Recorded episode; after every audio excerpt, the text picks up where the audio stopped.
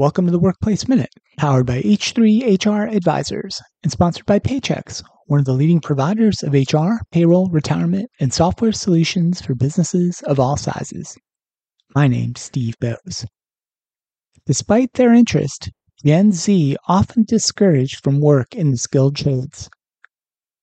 Generative A I technology like ChatGPT might be the next major trend to transform work in workplaces, but there are some things that A I technology can't do, such as install a carpet or fix a home's plumbing.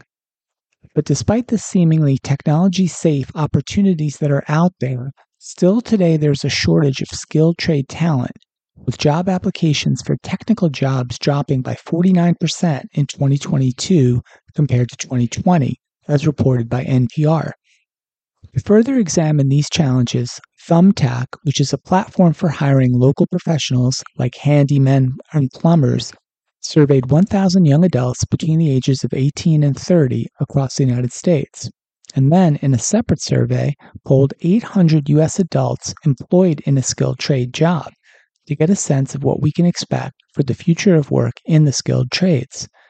Here are a few highlights from what these surveys found. First, Gen Z has a high opinion of the skilled trades. seventy-three percent of the young adults surveyed said they respect the skilled trades as a career, putting it second only to medicine at seventy-seven percent in favorability. Next, Gen Z is open to exploring these careers for themselves. forty-seven percent of Gen Z respondents were interested in pursuing a career in a skilled trade, and more than eighty percent said there are benefits to a skilled trade over a desk job, with the top benefits being a more flexible schedule, a faster educational path to paid work, a less expensive education and less debt, and finally, the ability to be your own boss. And another seventy-four percent said they believe skilled trade jobs won't be replaced by A I.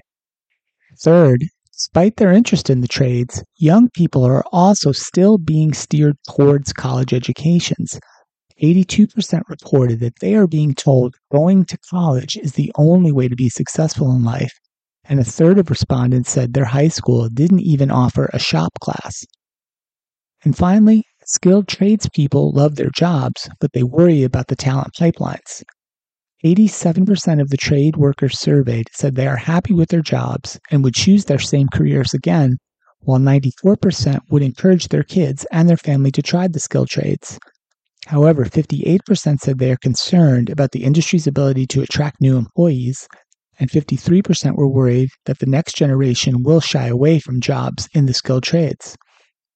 According to a statement from the authors of the research, at this point the problem is clear. Skilled trades offer opportunities that young people are eager to explore, but they need more encouragement and support to get started, adding that this is a long-term structural issue.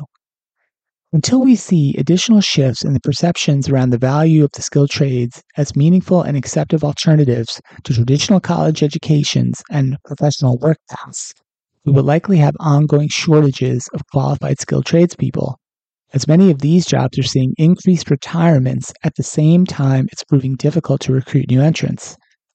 Perhaps it will take even more A I-fueled development and potential replacement of professional workers to steer more future workers into skilled trade work, jobs that for now appear extremely unlikely to be automated away. That's it for today's Workplace Minute, powered by H three H R Advisors.